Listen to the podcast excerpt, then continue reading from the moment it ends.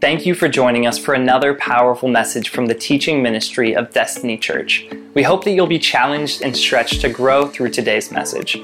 But most of all, we hope that you'll encounter the Father's love. If you're in the greater Mobile Bay area, please join us for our weekend worship celebration. Or if you're looking for a church family excited for a revival, please come join us in bringing heaven to earth. Today, I am going to talk about fathers because we've been in a series, um, and right before we uh, before we dive totally into it, I want to get to our declaration because I want us to align our heart with what I'm about to say. It amazes me that sometimes people come to church, but they have not purposed in their mind that I'm going to align my heart with God's word. They want Oh, Jesus, I'm fixing to step on somebody's toes and make somebody mad. They really come into the house purposed for the word to align with their heart. Mm, Jesus.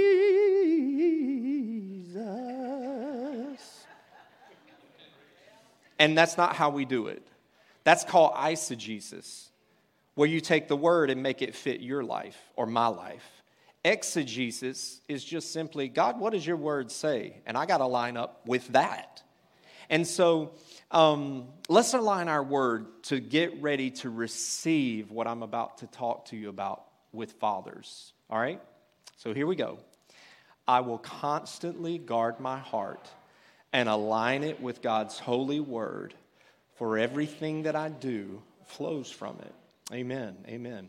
So, um, in this series, Hills to Die On, we've been talking about a lot of hot button topics that it really shouldn't be hot button topics, but society has made everything a hot button topic. I mean, I'm serious.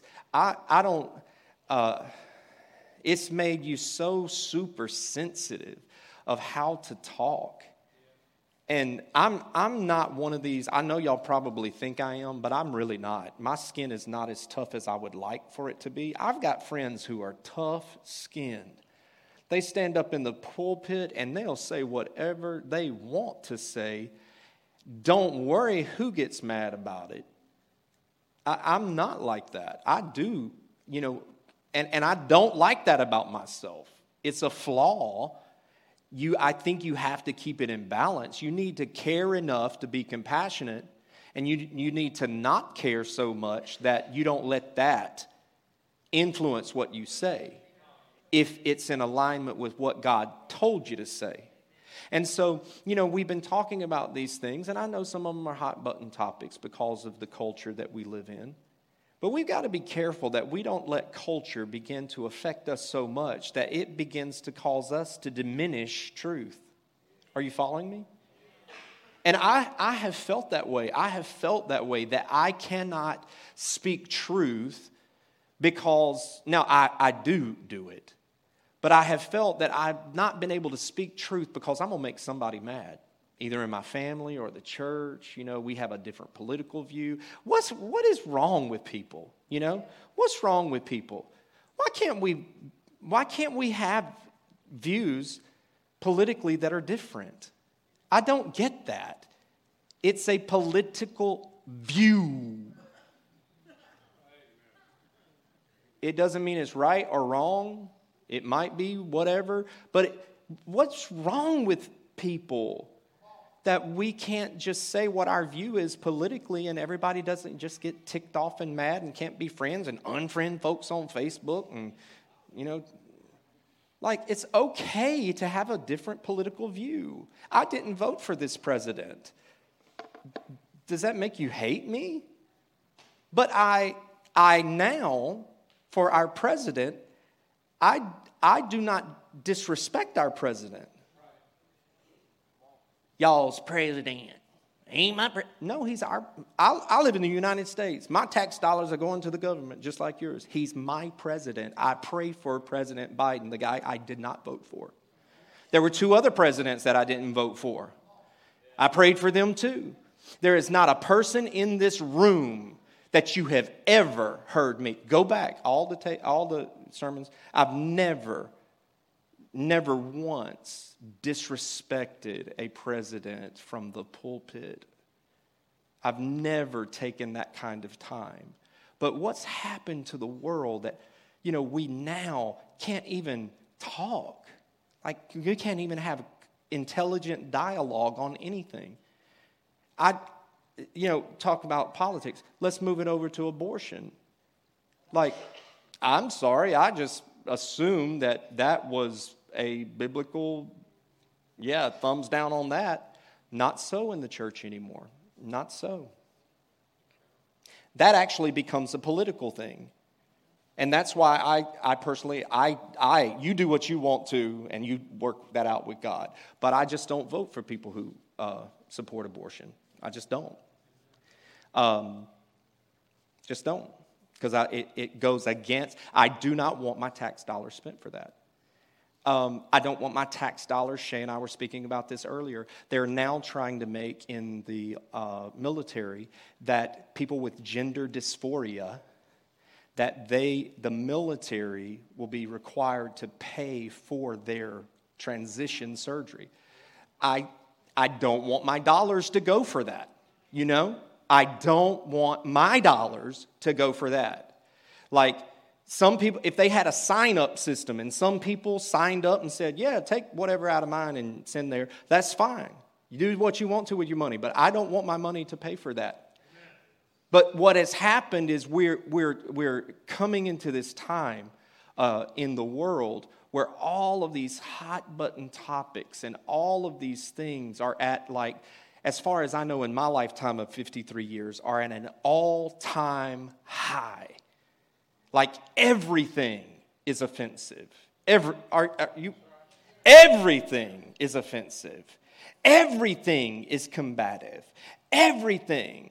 You know, I've gotten to the place where, you know, I, we have a mixed uh, congregation African Americans, uh, we have white people. We used to have some Hispanic people, Brazilian people. I know we got some. Uh, but, you know, like, I should be able to say views and, and go, like, yeah, but I still have so many friends in foreign countries. But we have a crisis. And there, you know, we should be able to talk about that without offending. Like, I have people in my close relationships before that were smuggled across the border in a trunk. And I love those people, have known them for years. I, I, I don't, Shay and I, you know, we taught English as a second language in the public school for years. That was my, that's what my wife's master's degree in. Our ministry in the school system was to illegal immigrants. But that's exactly what they are. They are here illegally. That shouldn't make people mad, but we live in this time and day where everything is an issue. And it's like, let's just go back to what, the, what does the Bible say? What does Scripture say? And when we look at these kinds of things, we'll begin to understand like, I can't let culture define my views. I've got to let the Word of God define my views. And, and I'm telling you, there's plenty of people that will, ju- that will disagree over that. Well, the Bible says this, the Bible says this. I think it says this, I think it says that. Listen, we can sit here and argue all day, but at the end of the day, I'm like, have we prayed about it? Have you gotten into alignment with what God's word says and his Holy Spirit says? What kind of, what kind of, um, you know, are, are you operating out of? What kind of attitude are you operating out of when you talk about these things? Because I see some people out there that they are saying the right things with the wrong attitude. And it's like, bro, bro, bro, ooh, tone it down. We drove by a sign. I can't even tell you how ugly the sign was about our president. And I told Shay, I said, they ought to be ashamed to have that vulgarity on the interstate where everybody can see it. Like, I would be embarrassed to have something that vulgar. I, it's so vulgar, I can't even tell you what it said. But it's right there on Highway 49 coming out of Mississippi into Alabama.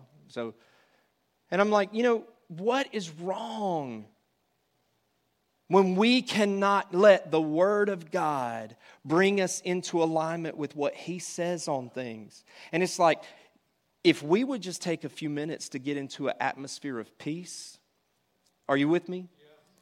If we take a few minutes to get into atmosphere of peace, what would happen is we would begin to allow Holy Spirit to tender our hearts and hear Holy Spirit. How should I say this? Mm-mm, don't say it. I've been in situations like that, but I'm serious. I've been in situations like that this week. And I'm like, I think I'm just going to say this. And Holy Spirit said, don't. I'm like, but don't. But it ain't going to change nobody's mind. They don't have ears to hear it. Don't. Okay, Lord. You know, get in the atmosphere of peace. When you can hear Holy Spirit, He'll tell you when to open your mouth and when to shut your mouth. He'll tell you, hey, that's the right thing to say, wrong attitude. Check your attitude.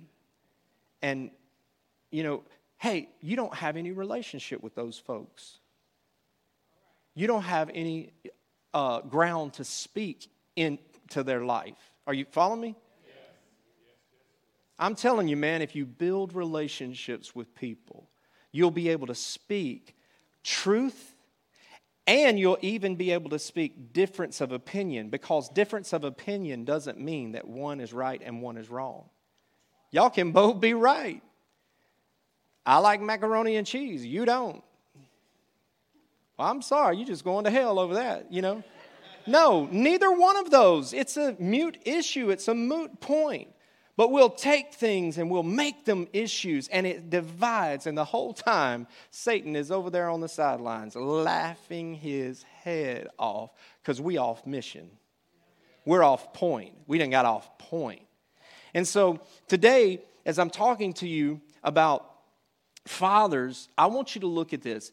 Scripture says, uh, or Scripture doesn't say this, Rife says this. Fathers, they make a massive impact on the next generation.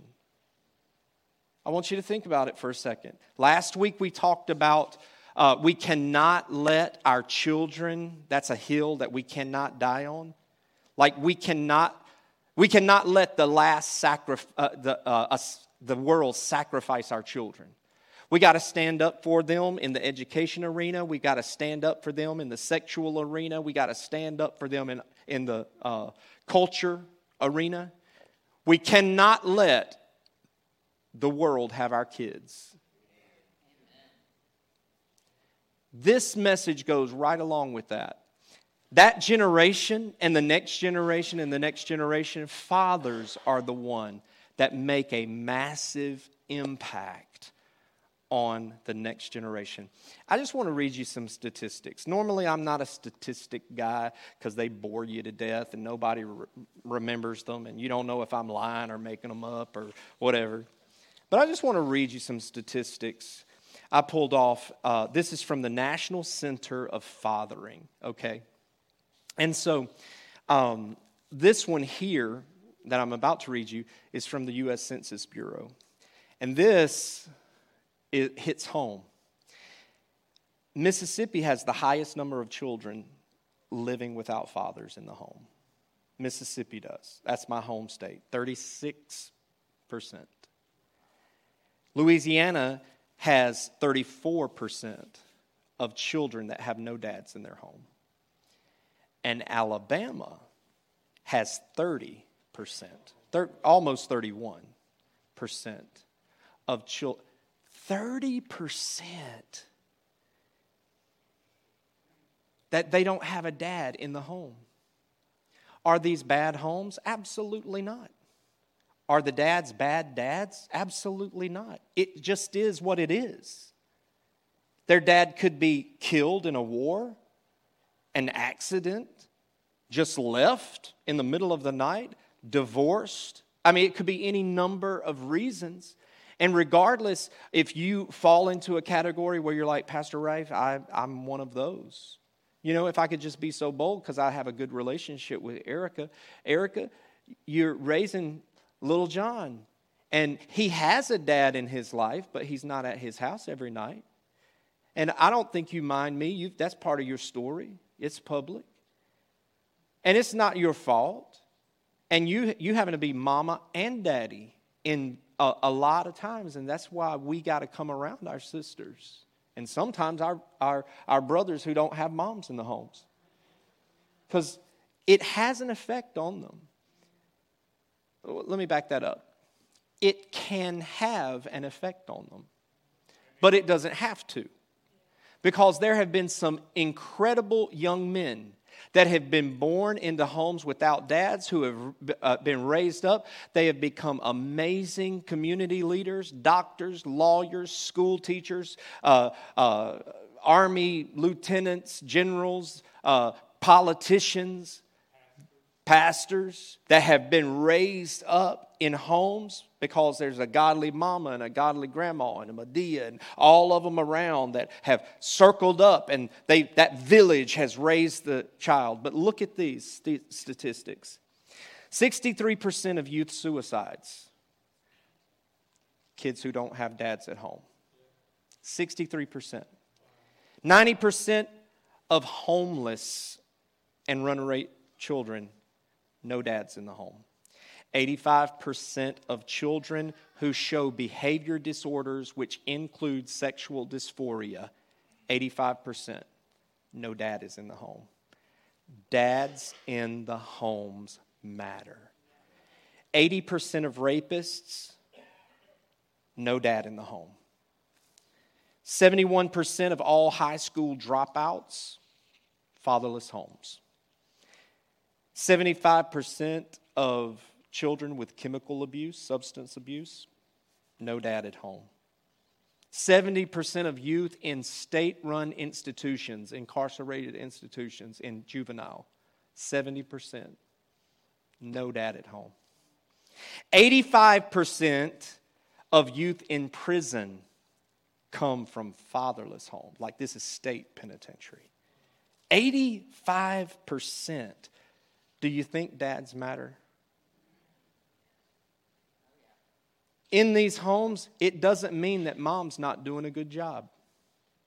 But I'm here to tell you, and this is cross culture, there are some things a, a man can do that a woman cannot do. And vice versa, but we ain't talking about women today. Vice versa, there are some things a woman can do that a man cannot do. That's why when God made male and female, to come together, he knew it took both. Um, listen to this 43% of U.S. children live without a father. 43%. Are you kidding me? Almost half of our nation does not have a child, uh, does not have a father in the home. That is scary, friends. Um, 71% of pregnant teenagers, 71%, no father in the family. 63%, I think I read that one, of youth suicides from fatherless families. 90% of repeat arsonists live with only their mother. That's something, I don't know if Brian Smith knew that. He's the fire professional, but it says 90% of repeat arsonists.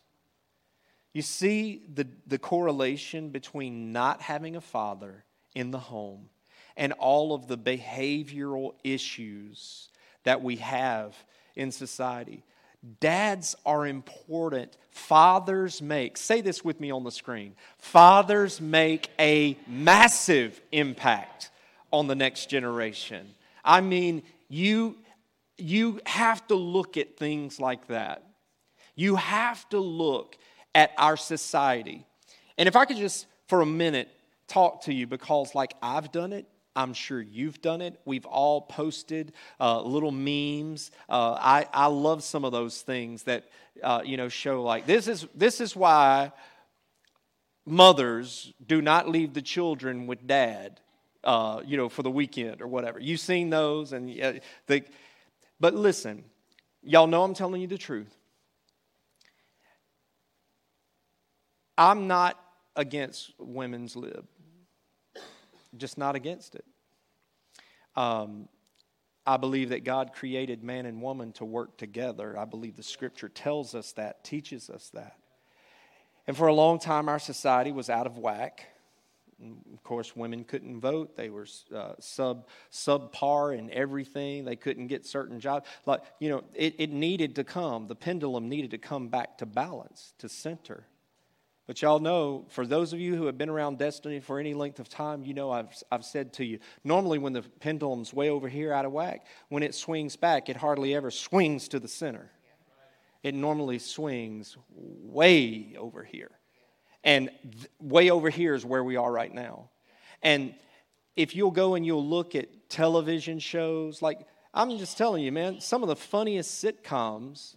Uh, there's this little sitcom right now called Man with a Plan. Anybody seen that one? Uh, it's hilarious. The dad's an idiot.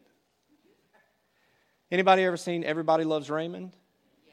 Super dysfunctional show. Reminds me totally of my parents.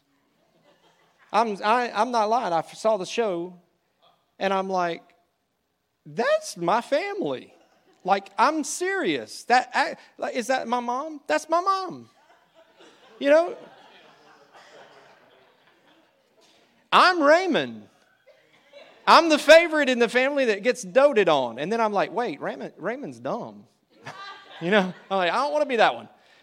But what happens is women's lib comes out and women want their rights, but now we're castrating the male. We're, we're castrating masculinity. And so we're swinging way, way over here. We're trying to get the right thing, but way, way over here.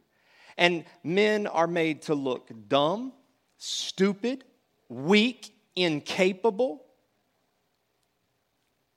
I'm just telling you, man, when my wife leaves and goes off, there's nothing she can't, there's nothing she can do that I can't do. I might not be able to do it better. I know I won't be able to do some of that business stuff better than her. But you know what? I can keep the house. I can wash clothes. I fix my own dinner. The house ain't a pigsty when she comes back home. You know, it doesn't make me a sissy. It just makes me clean, organized, and able to take care of myself. You know? And but we've made it to where, like, men are idiots. They're subservient. They're weak. They're, you know, um, unintelligent. You get the point. On all of these little sitcoms, you go and re- watch them. Hardly ever do you see a male character that is all together. Something's wrong with him somewhere. He's dysfunctional in some way. And we beat down the, the, the male identity and then, you know, women, you know, y'all don't jump on me now. I need some bodyguard when we leave here. But what'll happen is women want men to step up, but every time men step up, they're being told that they're stupid, you're incapable, you can't do this. And and like men need to be empowered. Men need to be empowered. There are some men that will never become the spiritual leader of their home. Why? Because their wife won't let them. Jesus. Y'all can get mad at me if y'all want to, but I'm leaving right after this with a bodyguard.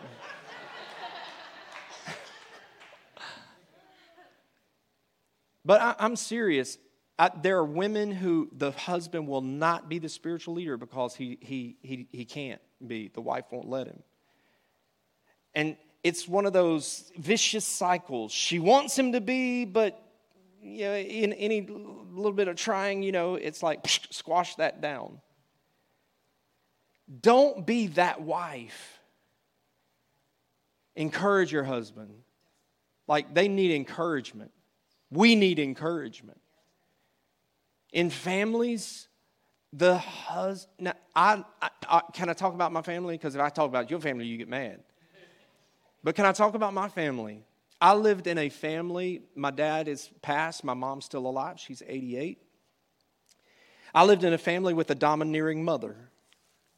My dad was, I would go, like, if I want to go out and do something, I would go to my dad and I would say, Dad, you care if I go with Stevie to the mall? What'd your mom say? I didn't ask her. Go ask your mama, whatever she says is good. We didn't play that game. Not in our house, not at mine and Shay's house. If I say it, you know, or I'll say, let me talk to your mom, let's see if we got anything planned, we'll come to a decision. But we didn't play that pit the parent against uh, one another.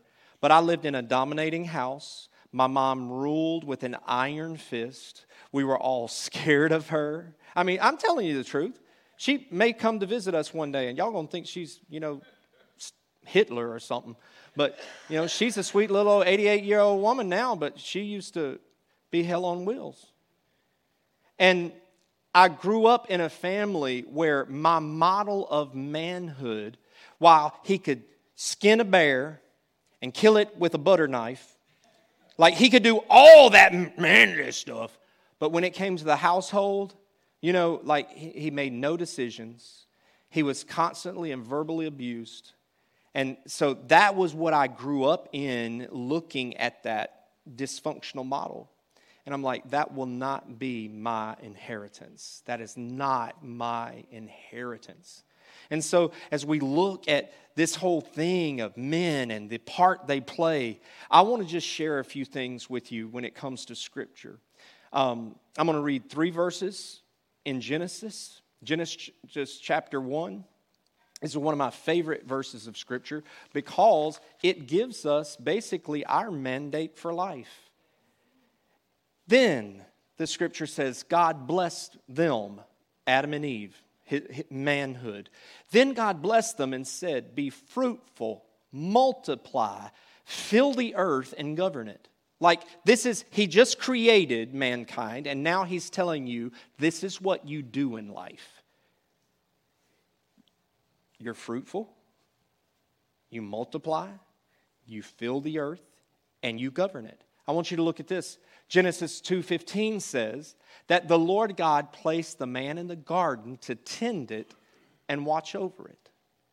So God creates us. In this instance, where I'm, I'm focusing on men, but men, you have a purpose. Like, I really need you to understand how important this is. I don't think any of you guys want to re- me to read these statistics and go, uh, let, let me make that go up a hundredth of a percent. By this being one of my kids, that's a repeat arsonist, homeless, get pregnant before they're whatever, you know, go to prison, all these. None of you guys would want that to be your child's inheritance. So, men, please listen to me, and moms, please listen to me the value that the father brings into the family. And I'm telling you what, this is a mountain we cannot, a hill we cannot allow fatherhood to die on. Because I'm telling you, these are hot button topics in today's culture, but they're telling you nowadays that it's okay. I won't even say some of that because I think there are some of y'all who, who, who you still hadn't made your mind up on where you stand on some of this stuff. But there, there are organizations that they are all about the single family home, destroying the nuclear family, basically mom, dad, and kids. Mom, dad, and kids. It's all right. We don't need, we don't need a dad. We can take care of it, we can raise it. I can raise uh, this adopted child with my lover of the same sex. Two men can raise a little girl. I'm going to tell y'all what. See, I could get really, really, really graphic here. Preacher, don't say those things in church. Let's don't talk about it, please. Let's don't talk about that stuff. It just uh, unnerves me, preacher. I just want to think happy thoughts and marshmallow dreams.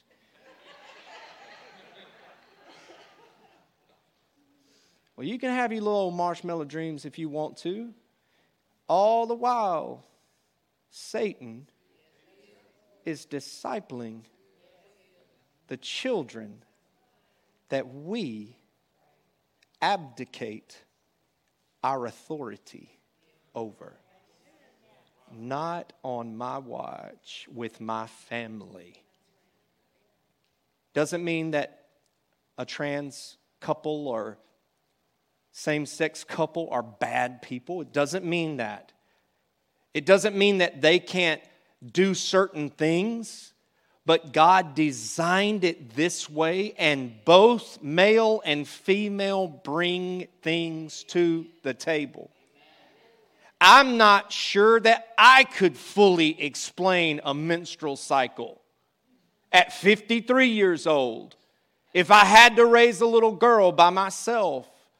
Like, I know a few things, but it's like, uh God didn't create me for that. You, that's your job. And there were things when it came to my little boy that it's like, Shay's like, that's your job. You, you got to talk to him about that. And I'm like, I don't mind. You know, I can have those talks. I mean, they brought me into school to give the fifth grade talk, sex talk to the fifth. Oh, oh. Zach was in the fifth grade. Stand up, Zach. Zach. Zach, who is now third year, third year in college, he was in the fifth grade. They called Mr. Stewart in to give the sex ed talk to the fifth graders. I didn't realize that little Zach was going to be in there. And uh, so, anyway, I'm like, Are y'all sure y'all want me? Because I'm going to tell them the truth. And I'm not going to, you know, I, I was in there the year before, and I won't call his name, but I was in there the year before, and they had one of the coaches in there, and, you know, he's in there, and he's like, Well, boys, I tell you, uh, so let's see. It's kind of like, well, no. Uh, well, you know, sometimes when. I'm glad y'all came today, boys. Don't get any girls pregnant. And that was the talk. It was terrible. And so I'm like, I'm going to be very blunt with them. And I'll, I'll keep it tasteful, but I'm going to be very blunt, plain with them. And I shared that. Of course, Zach went home and told his parents that I scarred him for life. but after years of therapy, I think he's going to be okay. But you know what? There, you know, there are men that need to talk to little boys and teach them stuff like that. I grew up in a house where nobody ever talked about sex. So, do you know where I learned my version of sex from? Pornography. Well, everybody knows that's not real. But that's how I that's what I learned because I did not have parents that wanted to talk about that. And I'm telling you what, man, we were just very blunt with our children and just very plain terms and told them biblically and all of that.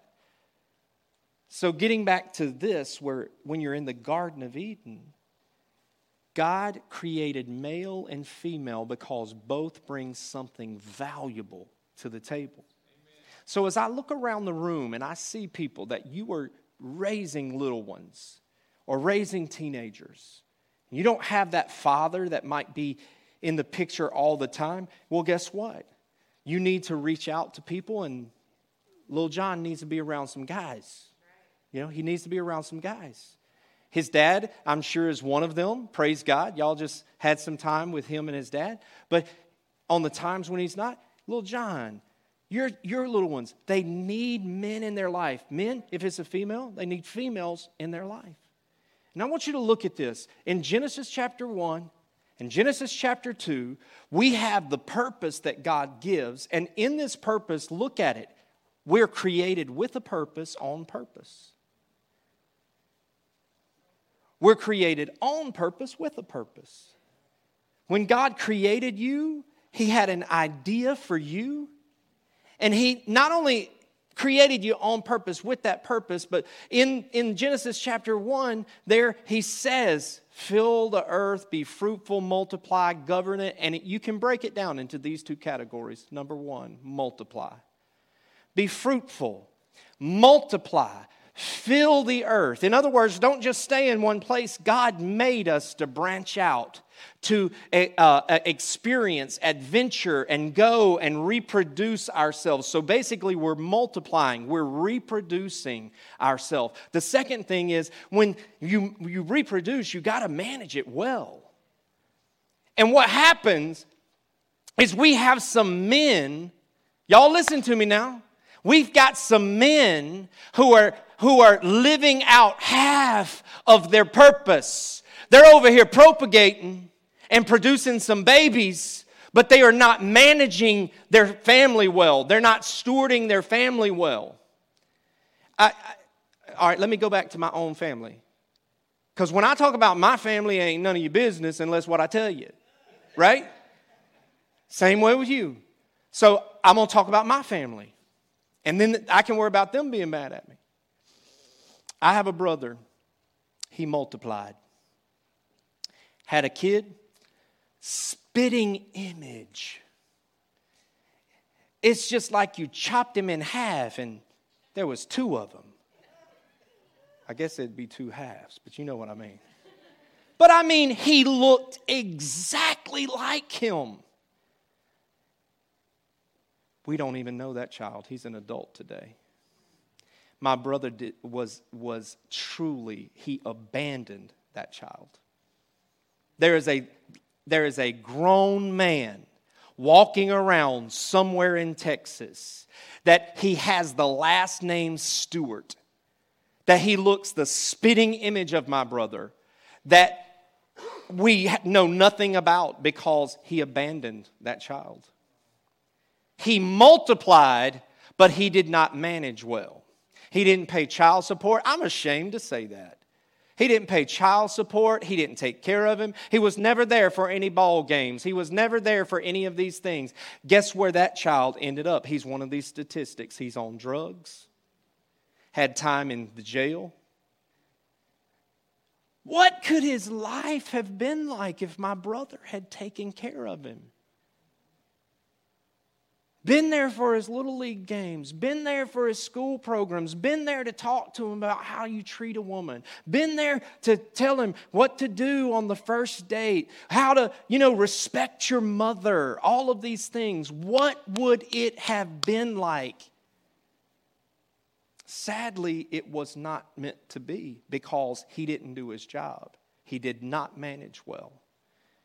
God creates us men for those two things to multiply and manage. And not, you know, the thing I love about, go look up there at Genesis chapter 1, verse 28. It says, Then God blessed them and said, Be fruitful. When I think about fruit, I don't just look at that and go, hmm, just reproduce a lot of you. I look at that and I go, you know, when you talk about, man, that, was, that just wasn't very fruitful for me. What you really mean is that wasn't very productive, beneficial. That wasn't very prosperous for me. So when I look at be fruitful, I look at that as God intends for us to be prosperous. He, he successful. Anybody in here want to get on the bus out here in the parking lot after church and go, we want to go to unsuccessful town. I'm ready to get on the poverty train. I'm ready to get on the sinking ship. I want one that floats. I want to go, I want a life of prosperity. I want to be successful in what I do. Well, there's a built in prosperity right there. God created in us the ability to be fruitful. Listen, I'm going to make some folks mad. I'm, I'm, I'm putting it out there so you can brace yourself from what I'm about to say. But we're living in a culture right now that says you're suppressed, you're oppressed, and while there may be some of that, it, it, it, it exists. But by and large, you can do anything you want to do. I do not care what color you are. I do not care if you came from a poor family. I do not care if you weren't unedu- uh, you were uneducated. I do not care where, you know, ever you are. There is a built-in prosperity factor built into you that whoever you are, regardless of your age, race, socioeconomic status, there's a built-in ability that God prophetically put inside of every every one of us that you have the ability to rise above where you are, where you were. You don't have to stay there. I'm telling you, I'm white and I know I have white privilege. I get all of that. I get that. I get that. But I was poor I come from a bunch of uneducated folks. I come from a bunch of racist folks. I come from a lifestyle. I come from a, a long line of alcoholics, divorcees, people that got pregnant before they were married. And I said, I'm going to pull myself out of that because that's not my heritage. That's that or uh, inheritance. Well, I, I, guess you got somebody to pay for your college. I did, me. Well, I guess you got some loans, didn't you? Brother Biden's going to pay that off for you. No, he didn't. Rife Stewart paid it off. Took us how many years? Seven or eight years, but I paid my college loans off. I did. I said, I am not going to be an alcoholic. It stops with me. I said, I will never experience divorce in my family. I said, I took responsibility and I'm like, listen, they've not managed well. I looked at my family and I'm like, we were poor, but we had love. That's the one thing my daddy made sure of. None of 80% statistic, 80% of y'all don't know what that was. Loretta Lynn, a coal miner's daughter, we were poor. We were poor. I was a poor kid. But you know what? I determined I wasn't going to live that life of poverty. Not just financially, I wasn't going to live the life of poverty mentally. That I can't do that. That's for other people. My mom literally told me one time when I was telling her about my dream to be an airline pilot, she said, Oh, son, that's for rich people. That's not for people like us. That's for rich people. I told you that story before. You know what? I believed it. I just chunked that dream aside. I totally believed what my mom said because that's where she lived. She had a poverty mindset that people like us, we just we just poor white trash from the wrong side of the tracks in Mississippi, you know, uh, like that mentality. I'm like, no, I'm going to travel the world. I'm going to get out of this state. You get outside of the state. Ooh, it's big. And there's more. I'm going to get out of this country. And I did. I'm going to go to more than one country. And I have. I'm going to go to college. I'm not trying to brag on myself, I'm just telling you my story. I'm the only college graduate in my family, the only one. Because my family, that was for rich folks. We can change if we manage well. What I begin to look at my family, we were poor, but we just didn't manage our resources well. Most people who live in poverty, Shay and Sheila years ago took this class, this uh, workshop, and it was a study of poverty people who live in poverty, they suffer from a lot of different mindsets. One is immediate gratification and the inability to see long term. So on Friday, man, I got my $300 in my hand or whatever people make, you know, but I got, I got my money, I got my paycheck. I'm going straight to the bank. I'm going to get that sucker cashed. I'm going to go rent me 18 movies from Blockbuster, you know, back in the day. I'm, I'm, I'm going to uh, go get me a couple of six packs of beer or a case of beer. Uh, I'm going to, you know, go buy me steak and all. I mean, we, we eat, oh, Friday and Saturday, we're going to live it up.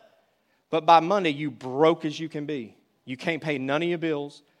But what, what that study showed is that poverty minded people typically lack the skills to manage well.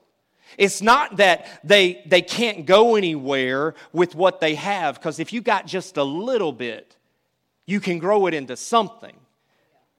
But if you don't know how to manage your little bit, that's why God says, He who uh, has been given much, much is required. And he who has been given little, that if you'll be faithful in the little things, God will give you greater responsibility. It's just that whole management thing. And so, God, He gives us the purpose, and as He does all of this, watch what happens in Genesis chapter 3. Now, God made us, He put us in the garden, gave us uh, a plan and purpose, but look at this. Here comes the serpent, Satan. So, the serpent was the shrewdest of all the wild animals the Lord God made. One day he asked the woman, Did God really say that you must not eat from any of the trees in the garden? So, right here, I'm leaving out a lot of backstory, all right? When God put them in the garden, He said, Y'all in charge of everything. He said, But there's just those two trees, don't touch those. Those are off limits. Ain't God mean?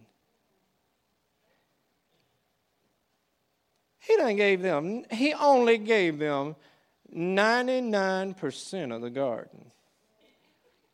Sorry, Joker. He gonna keep back. No, it, God's garden in the first place. He said, Y'all can have all this, just those two don't eat. And here's the thing if I have a child and I say to the child, Listen, you can play with all these toys on the floor, but don't, don't take a screwdriver and stick into that socket over there. Why are you being so mean to me, Dad? You jerk. You're being so mean. No, I'm telling you that, buddy, because I don't want you to get killed. I don't want you to get electrocuted. It has nothing to do with how me. I'm looking out for your welfare. God says, I don't want you to eat from those two trees because they have medicinal purposes. They y'all know that, right? Like we get medicine from plants and whatnot. Those two trees had abilities. One of them was eternal life, the other was knowledge. And God said, just leave those alone. The enemy comes in and he totally changes it. And he said, Did God say y'all wasn't supposed to eat from any of these trees in the garden? That's not what he said. Not what he said at all. And she clarifies it. And she says, Oh, no, no, no. That's not what he said. Not what he said. He said we're not supposed to eat from these trees. Now, here comes the big fat lie. He said, That's not true. You're not going to die. Can't you see that this is a good thing for you? Go ahead. So he takes the fruit, or she takes the fruit, she eats it. Adam also eats with her. They rebel against what God had told them. Now, you and I have to understand God ain't dumb.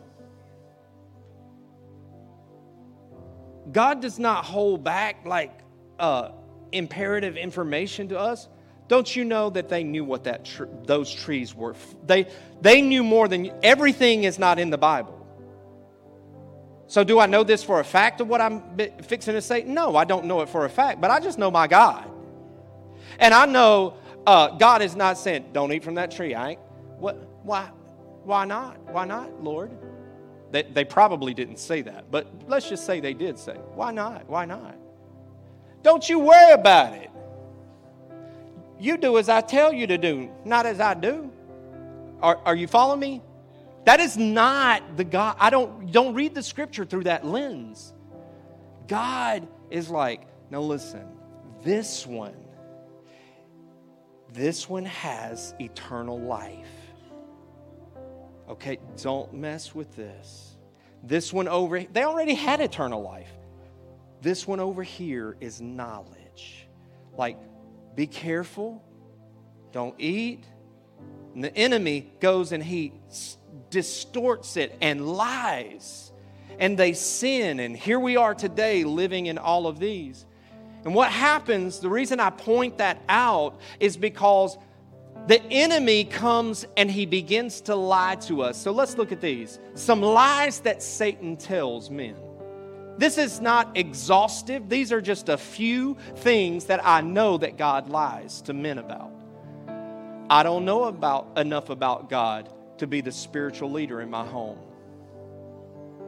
The enemy lies to you and he lies to me. Y'all, I promise you, if I said, if you'll be honest, raise your hand. I'm not going to ask you to do that, but if I said, be honest.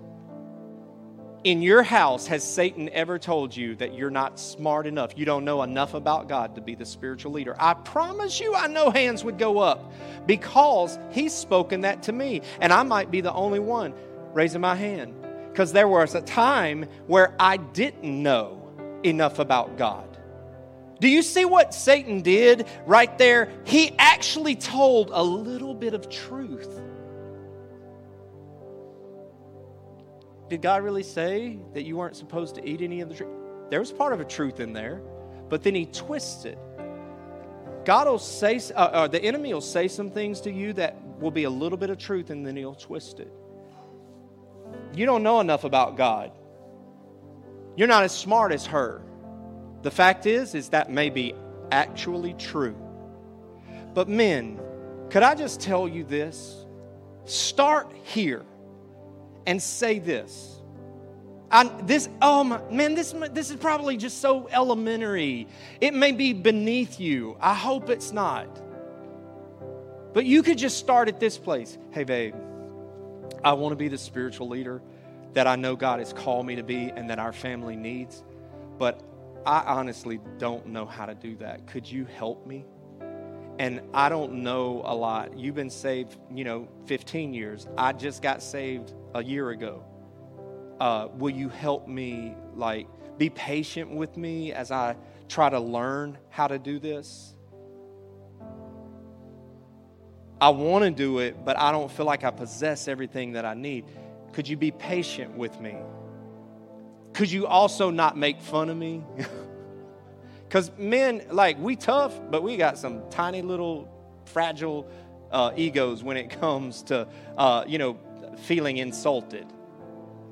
Right? Am I right? Stephanie over there going, mm, Jesus preaching. No, I'm joking. But if you could start there and say, listen, I'm going to try, I just want to try, and I might fall flat on my face, but I can't take you making fun of me. Uh, don't even tell me how I did the first time. Tell me like in three days, okay? Build me, let me build my confidence up. I know that might be so simple, guys, but I'm telling you, start somewhere. And wives, give them the opportunity because the enemy is telling your husband that you would love to be the spiritual leader. He is dumb. You ain't got what it takes to be a spiritual leader. That is a lie. Look at this one. My past disqualifies me as a spiritual leader. If that were true, everybody, let's just take off all our stuff and go home and close down. Because there ain't a person in this room that doesn't have a past. But His grace that we sang about at the beginning of our time, His grace covers all that and it doesn't exist anymore. Your past does not disqualify you. Now, you need to get on a pattern of success, and people can help you. You can't keep in that repeat, repeat, repeat. You got to get out of that. You got to break that sooner or later. I don't have anything of value to say. You in a group, you got something. Don't don't say that. It's stupid. It's stupid. Lord, is that you? God doesn't say stuff like that. Just like earlier in the message I was saying, the Lord said, Don't say it. Mm-mm, don't say it. But He didn't belittle me. He didn't belittle me. He said, Don't say it. It's not the right time. People don't have ears to hear. He didn't say, You an idiot, man. Don't be saying that. You stupid. You don't, just be quiet. Everybody's going to think you an idiot. You have to be able to discern the voice of, You're a good, good father. A good father never berates his children. A good father never minimizes who you are. A good father is always encouraging you. A good father will say, Now listen, just say it. Just say it. You've got something valuable to say. Another lie is you're a fake. You're a fake. You got secret. Uh, you got sin in your life that's a secret. And if anybody found out, you'd be exposed. Yada yada yada. Listen to me, guys. You are not a fake. The scripture says, let us confess our sins one to another. And if you'll get in a group of guys like we have at our church, we had an incredible retreat where the men got together and we confessed. And I'm telling you, I, it was one of the most freeing, liberating, compassionate, empowering experiences that I've ever felt in my life when I had a band of brothers around me that I could just say, Look at this because as long as you wear it, you will feel a fake, and the enemy will use that as blackmail against you. You're a fake. You're too old or you're too young. You are never too old. I don't know how old Lynn is. Lynn, how old are you? 67. I don't know how old you are, which that's not old. My mama's 88 and she's going like the Energizer Bunny. But this man works with inner city youth, mentoring them, discipling them. Man, he should be kicking back, retiring. He, no, you're never too old. And then I look around and I see people like Brandon, who, Brandon, you're helping disciple young men and be an influence you're never too young and you're never too old to do what God has purposed in you. How do I activate this, Pastor Rife? What do I do? Well, here's how I believe you can combat this. What do you want me to do, Pastor Rife? You said men make this massive, massive impact on the next generation, but I end up, I'm dealing with all of these lies that the enemy constantly is speaking. And this is how you do it you recognize the lies. You just recognize the lies. And if you will just listen for a minute to the tone of voice, my wife and I, we were having this conversation this morning, and she said, It's the words, not, not the tone. Sometimes that might be true, but sometimes it's the tone that you say the words in. But you start listening to the words that are being said to you. And you'll begin to hear the tone in the voice inside of you. And if it's a demeaning voice or a condescending voice or a condemning voice, that's not God. Over here now, if it's a voice of correction, that's probably God. If it's a voice of compassion or encouragement, it, that's God. God's never going to berate you or demean you or condemn you. God may criticize you, but when we're talking about criticizing, He might be like, you know, you could have done that better with a better attitude.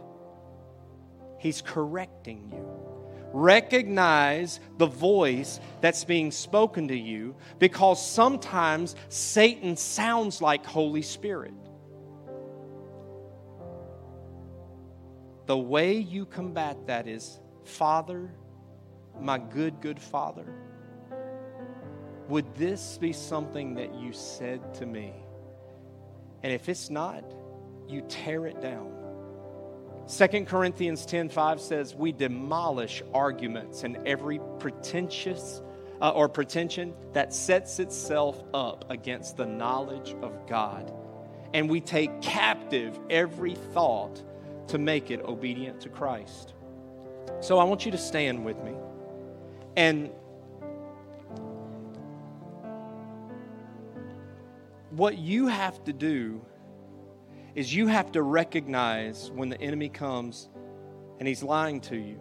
And you have to literally demolish that. stronghold.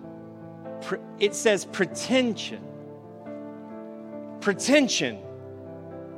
It's a, it's a version of you that is not true, it's a pretense. And the enemy, if you're not careful, those lies will begin to tear you down. Like, here's a lie that uh, the enemy told me years ago. And the enemy, I kept it to myself. And when the scripture says, confess your sins or confess your issues, if you will, to one another, when you confess something and you got a band of brothers or sisters around you, when you confess something, they, it gives the enemy no longer power over you, but it also gives somebody who will come along your side and be accountable. So, this lie that the enemy told me was, You will not be a good father you will not be a good father. And so I believe that. And then the enemy, if you give him a little bit, he'll take more. He'll say, Well, you won't be a good father to, to uh, sons. And I'm serious. I'm like, God, please don't let me have a son. Please don't let me have a son. Because why, why wasn't I going to be a good father to sons? Well, you don't know how to hunt. You don't know how, like, you can't even throw a ball straight.